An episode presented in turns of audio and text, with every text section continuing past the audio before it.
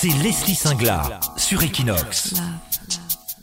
On n'est pas femme, on le devient, disait Simone de Beauvoir. Elles sont féministes, elles revendiquent l'égalité entre les femmes et les hommes. Le 8 mars, journée internationale des droits des femmes, met en avant cette lutte. Si les jeunes générations prennent part au mouvement, d'autres sont activistes depuis toujours, ou presque. Elles ont connu l'évolution du féminisme, en France comme en Espagne. Elle, c'est Sylviane, mon invitée du jour. Elle nous raconte son histoire. Bonjour Leslie. Tu es française, tu vis à Barcelone, mais auparavant tu vivais à Paris. Oui. Tu as grandi là-bas Je suis pas née à Paris. D'abord, je suis née en Algérie. Mes parents ont émigré, euh, j'avais deux ans.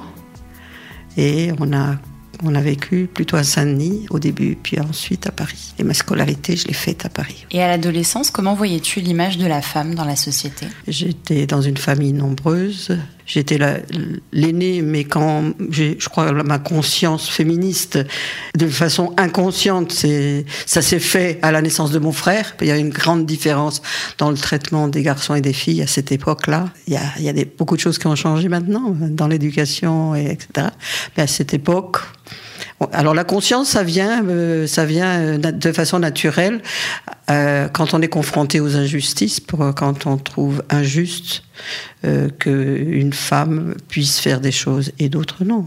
Moi, j'avais l'expérience aussi de ma mère qui, était une femme très très très intelligente, mais qui n'a pas pu faire ce qu'elle voulait non plus. Donc cette conscience-là, elle me l'a transmise quand même parce qu'elle était très, elle était très envieuse et très euh, comment? Elle était quand même très contente que je me sois mise à travailler pour le droit des femmes. Elle se sentait euh, disons, représentée d'une certaine façon à travers ses filles, parce que j'ai des sœurs aussi qui sont conscientes aussi. Du coup, c'est un sujet dont vous parliez à la maison, puisque tu dis Oui. que ta mère euh, était contente que tu Oui, oui, elle était très fière même. Elle était très fière quand, parce que quand elle voyait qu'il y avait un article où j'apparaissais ou des choses comme ça, oui, elle était très fière et elle le montrait à tout, à tout le monde.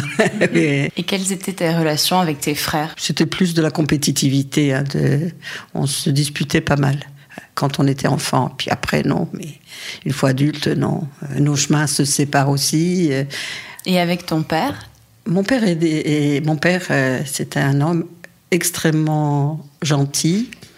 C'est un ce qu'on appelait papa gâteau. C'est le père qui rentrait du travail, il s'occupait que de ses enfants. D'ailleurs, j'ai des photos de lui quand je suis née en Algérie. Il me portait dans ses bras. Il y avait, c'était rare les les hommes qui portaient les bébés dans les bras, non? Mais c'est vrai qu'au niveau éducation, c'était l'époque où les, les filles, ça devait se marier, ça devait être, et puis les garçons, bah, les garçons, ça devait être, ça devait être les chefs de famille, donc il fallait les préparer à être chefs de famille, non? Et est-ce que les garçons de ta famille comprenaient quand tu as commencé à t'investir dans le féminisme, à parler de la cause des femmes? Ça, c'est quelque chose que je leur, je leur ai pas demandé. J'ai suivi mon chemin et eux le, le leur. Donc euh, tu dis que tu étais féministe, donc aussi activiste, tu as commencé à prendre part à des mouvements. Oui, moi, moi ma conscience, euh, disons, politique féministe et politique en général, c'est arrivé où j'ai ouvert grand les yeux, c'était en mai 68. En mai 68, j'avais 20 ans et j'ai découvert, euh, c'était un moment clé de ma, de ma formation et de ma, et de ma transformation, parce que c'était un mouvement, un mouvement très fort, c'était un mouvement très fort. Moi, je suis d'une famille ouvrière et, ah, j'étais à Saint-Denis. Tous- les problèmes sociaux qu'il pouvait y avoir. Et alors, évidemment, au- la- les femmes, ça avait une importance aussi. Les luttes, euh, féministes euh, pour la, on réclamait la liberté sexuelle, par exemple, le, droit à l'avortement, euh, tous ces, droits que aujourd'hui, il y en a, on, on se rend pas compte que qu'on a, hein, que les jeunes ont, comme le droit à la pilule par exemple, le droit à l'avortement, ça a été le résultat de luttes énormes.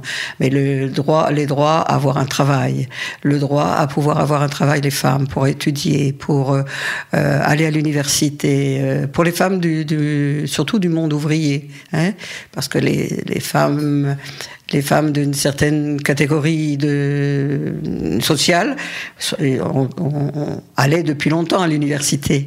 Mais pour les, les- les milieux plus populaires et les milieux ouvriers, ça a été une lutte aussi. Donc tu travaillais en parallèle, tu étais euh, engagée dans plusieurs euh, Oui, parce que je me suis. Oui, j'étais pas euh, engagée directement, directement dans des partis tout de suite, mais je- tout de suite, je, je- ça, ça, a éveillé ma curiosité pour comprendre justement tous les groupes qu'il y avait. Il y avait mai 68 à Paris, mais en même temps, à la même époque, il se passait beaucoup de choses ailleurs, au Chili, euh, en, Espagne. Il y avait encore le franquisme. Il y, avait beaucoup, il y avait beaucoup de réfugiés d'Europe, euh, de partout. Et les années passent, tu as deux enfants. Oui. Et tu me disais, euh, donc en préparant ce podcast, quand ils étaient petits, c'était pas forcément évident ou facile de continuer dans ton engagement, ton activisme. Non. Comment tu l'as vécu? À la naissance des enfants, bah, il y a évidemment quelque chose qui change beaucoup pour la femme, pour la, la, vie des femmes.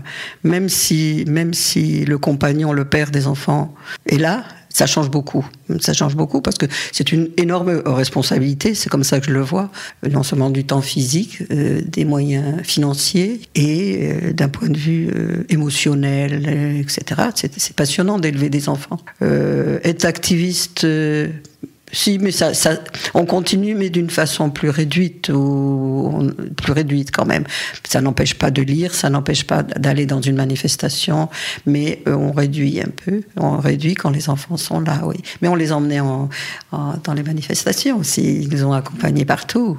Ils ont toujours été sensibilisés. Euh... Oui, on va sensibiliser, ils sont prêts, oui. Et tu leur parlais féminisme. Ce sont des notions très claires pour eux, oui. Et tu t'installais avec ta famille il y a plus de 30 ans à Barcelone. Oui. Pourquoi? Peut-être un besoin de, changement. Bah, Barcelone est attirante parce que j'ai rencontré un homme avec qui, avec qui j'ai fait les enfants et euh, on, a, on, on, vit ensemble depuis plus de 40 ans. Et donc tu as été professeur des écoles, donc dans des écoles oui. françaises. Oui. Et en, en, parallèle, tu as eu envie d'être dans un environnement plus catalan. Nos enfants sont parfaitement quadrilingues, je dirais, parce qu'ils parlent anglais, français, espagnol et catalan pour pouvoir parler le catalan, il fallait chercher des liens catalans. Comme je ne les avais pas au niveau familial, parce qu'on parlait français, j'ai cherché euh, où, où je pouvais euh, avoir des relations avec des gens et parler en catalan et apprendre le catalan. Et j'ai trouvé euh, l'association de voisins de mon quartier. Et ça, et ça, a été le début d'une petite aventure, euh, disons, parce que maintenant je suis la présidente de cette association. Donc tu as rejoint les mouvements féministes il y a de nombreuses années. Oui, dès que je suis arrivée, en fait. Dès que je suis arrivée, j'ai pris contact. C'est une autre chose. On est plus ou moins activiste en fonction de la disponibilité, mais oui. J'ai fait, j'ai fait des, des, des, débats sur, euh, sur Louise Michel, un personnage qui, qui m'a toujours beaucoup intéressé. Quelle est pour toi ta définition du féminisme? C'est un mouvement de, de, transformation de la société pour équilibrer les relations entre les personnes qui vivent dans cette société. C'est-à-dire que le, le féminisme, euh, le fait que, que, les femmes aient été invisibilisées pendant toute l'histoire humaine, a fait que la société est déséquilibrée. La domination des hommes a fait qu'il y a des guerres. Les femmes ont payé les conséquences des guerres, mais les hommes ont fait les guerres. Euh, dans, dans l'histoire, on reconnaît très peu ce qu'apportent les femmes. Et les femmes, ce qu'elles apportent, c'est fondamental, elles apportent la vie. Euh, mais elles ne laissent pas de traces. Ce qu'elles font ne laisse pas de traces. C'est-à-dire, qui est-ce qui raconte la vie d'une femme, euh, du début de sa vie, quand elle est née jusqu'au jour où elle est morte. Chaque femme, c'est toute une histoire. Quelle est la place qu'elles ont dans l'histoire l'histoire avec le grand H? Tous les hommes connus sont des grands hommes. Il y a quelques femmes qui sont pour, mais c'est très récent. Mais les femmes dans l'histoire, euh, euh, des poétesses, des musiciennes, des artistes, et tout ça, c'est très. Alors récemment, ça, arrive, mais les femmes en général, les femmes qui apportent l'essentiel, c'est-à-dire celles, elles apportent la vie. Le fait de, de, de, mettre un enfant au monde, de l'éduquer, de le nourrir, de le suivre, de faire vivre aussi une famille, tout ce que les femmes font pour que cette vie continue, l'espèce humaine puisse continuer, ce sont les femmes. Mais qui est-ce qui leur raconte ça? C'est comme ça qu'on en arrive à déshumaniser complètement la société. Et je pense que le fait qu'on a des sociétés trop machistes, euh, où l'homme est, le, roi, enfin, le, sujet euh, politique principal, c'est l'homme. La femme, non. les valeurs qu'ont les femmes, les femmes ne demandent, en général, elles ne, elles ne, demandent, dans leur grande majorité, elles ne demandent rien. Les femmes n'ont pas la, l'envie de posséder comme les hommes, de d'accumuler des d'accumuler des richesses, etc. Euh, je parle de la grande majorité des femmes. Les femmes, c'est pour ça que les féministes il y, a, il, y a, il y, a, différents féminismes. Maintenant, on parle de féminisme au, pluriel. Pour moi, le il y a le féminisme, c'est l'égalité homme-femme. On va arriver un jour à ce que les valeurs, euh, euh, parce qu'on est différents, les femmes sont différentes que des hommes, par le fait qu'elles donnent la vie. À mon avis, c'est ça qui fait le plus, la grande différence. Et c'est pour ça aussi que c'est l'enjeu maintenant de d'une grande bataille et pourquoi il y a une grande division dans le féminisme aussi maintenant. Parce que c'est un enjeu. La mercantilisation du corps des femmes, c'est un enjeu. Dans les guerres, pour humilier l'adversaire, on viole les femmes. Dans les sociétés actuelles, pour, euh, pour maintenir les privilèges, le, le patriarcat s'arrange pour euh, que le, tout ce qui est mercantilisation du corps de la femme, si on peut la dominer, on, on reste le maître. Et tu disais, il y a des divisions dans le féminisme. Est-ce que du coup, à titre personnel, tu t'es toujours retrouvé dans ce mouvement au fil des années? Non, pas toujours. Non, pas toujours. Hum, moi, euh, justement, le, pour moi, par exemple, je, qui viens d'une d'une famille ouvrière, de gens simples, qui vivaient de leur salaire et point. Comme féministe, euh, ça a été toujours quand on quand on avait des revendications, c'était d'un point de vue de classe sociale à partir d'une classe sociale, défendre, défendre les, femmes qui sont bourgeoises, etc. On, on fait tout, partie d'un, on est toutes des femmes, mais il y a des femmes qui ont des, des, besoins bien différents que d'autres. Hein. Y a, on, on, peut pas. Et dans les mouvements émancipateurs, les mouvements émancipateurs des femmes, il y a toujours eu euh, le droit au travail, le droit à, avoir une sexualité libre, à, à, pouvoir divorcer, à pouvoir euh, se marier si on veut, si, ne pas se marier. Enfin, tous les projets émancipateurs, ça a été euh, lié à une classe sociale pour moi demander pourquoi, après tant d'années de lutte contre les violences, les violences euh, continuent, et non seulement elles continuent, mais elles s'accentuent. Pourquoi? Parce qu'on n'avance pas dans l'émancipation de la femme. On avance, euh, si on avançait au niveau de certains droits, euh, on n'avance pas euh, profondément à changer la société. On ne change pas la relation entre les hommes et les femmes. Les, les hommes pensent qu'ils sont toujours les maîtres à bord. S'il y a des manadas, l'année dernière en Espagne, il y a eu plus de 100 manadas, ce qu'on appelle les, ces groupes, ces viols en, en, en, groupe. En France, c'était les tournantes, non? Les viols, c'est pas nouveau, mais les, le fait de, de, violer des femmes en toute impunité, en considérant que c'est un droit, et, et, etc., ça prouve qu'on a d'un côté, qu'on n'a pas avancé, de la, la société n'a pas avancé du tout contre les violences, n'a pas compris l'origine des violences. C'est une guerre contre les femmes.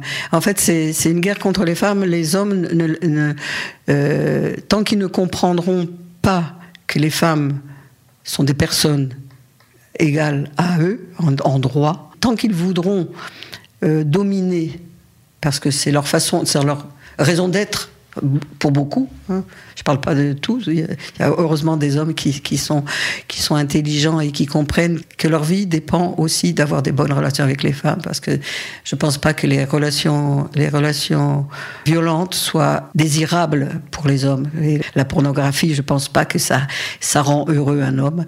Euh, la, prostitution non plus, payer pour avoir accès au corps d'une femme. Je ne pense pas que les hommes sont heureux et ont du plaisir pour ça. Enfin, moi, moi j'ai lutté, je lutte encore pour la liberté sexuelle. La liberté sexuelle, ce n'est pas de faire ce qu'on veut, c'est pas le libertinage. La liberté sexuelle, c'est l'égalité, c'est-à-dire prendre du plaisir. On est deux, on est deux, on va avoir du plaisir à deux. C'est pas un qui paye et qui fait ce qu'il veut avec la femme objet qu'il a. Nous, on a lutté justement contre la femme objet. Si tu cherches des textes de cette époque, c'était non à la femme objet. On veut être des sujets, des sujets politiques. Et on n'y est pas arrivé encore. Pour moi, on a un féminisme plus esthétique plus esthétique que politique. C'est, c'est, on fait des belles affiches, on, fait la fête, on fait beaucoup de musique, on va, on, va, on va faire des ateliers, on va essayer de comprendre, mais on va pas au fond de, on, va pas au fond du problème. On va pas du, au fond du problème tant qu'on ne change pas fondamentalement les relations. Et ça, c'est politique. C'est plus politique aussi. C'est convaincre les hommes que il n'y a pas de place euh, pour la vie euh, harmonieuse euh, avec le, sous le patriarcat. Il faut trouver un autre, un, autre fonctionnement de société. Le, 8 mars, journée internationale des, femmes travailleuses, c'est ça, c'est changer, c'est changer, faire que les femmes aient un, un, travail soit indépendantes économiquement, qu'elles puissent choisir ce qu'elles veulent faire de leur vie, à partir de ce moment, quand elles, elles n'auront aucune dépendance avec personne, qu'elles pourront, elles seront libres, elles pourront vivre comme elles veulent, c'est-à-dire vivre seules si elles le veulent, vivre avec quelqu'un pendant un temps si elles le veulent, vivre avec, échanger chaque jour si elles le veulent, ou, se marier pour toute la vie si elles le veulent. Mais la, condition, c'est d'avoir une, une indépendance économique. Et durant deux années consécutives en Espagne, il y a eu une grève euh, féministe nationale qui a été convoquée. Et cette année, non. Non, cette année, non. Je trouve très, très dommage de ne pas le faire. C'est le résultat des divisions qu'il y a dans le monde, dans le féminisme. On est très, très nombreuses, mais politiquement, on ne pèse pas encore. Parce qu'on n'arrive pas à se mettre d'accord sur des questions qui sont essentielles. Et ça viendra, je pense. Beaucoup de jeunes qui, qui sont arrivés sur le terrain de, féministes euh, pour se battre et pour conquérir euh, leur, place dans la société. Il y a une conscience, mais en même temps, il y a une, une méconnaissance, une méconnaissance aussi de, des, des, rapports de force et de ce qu'on peut faire et pas faire. Mais on a encore beaucoup de chemin à faire pour ça. Parce que sans, sans les, les hommes alliés dans ces batailles, c'est difficile à faire. Merci beaucoup, Sylviane. Ah, merci, merci à toi. C'est Leslie Singla sur Equinox.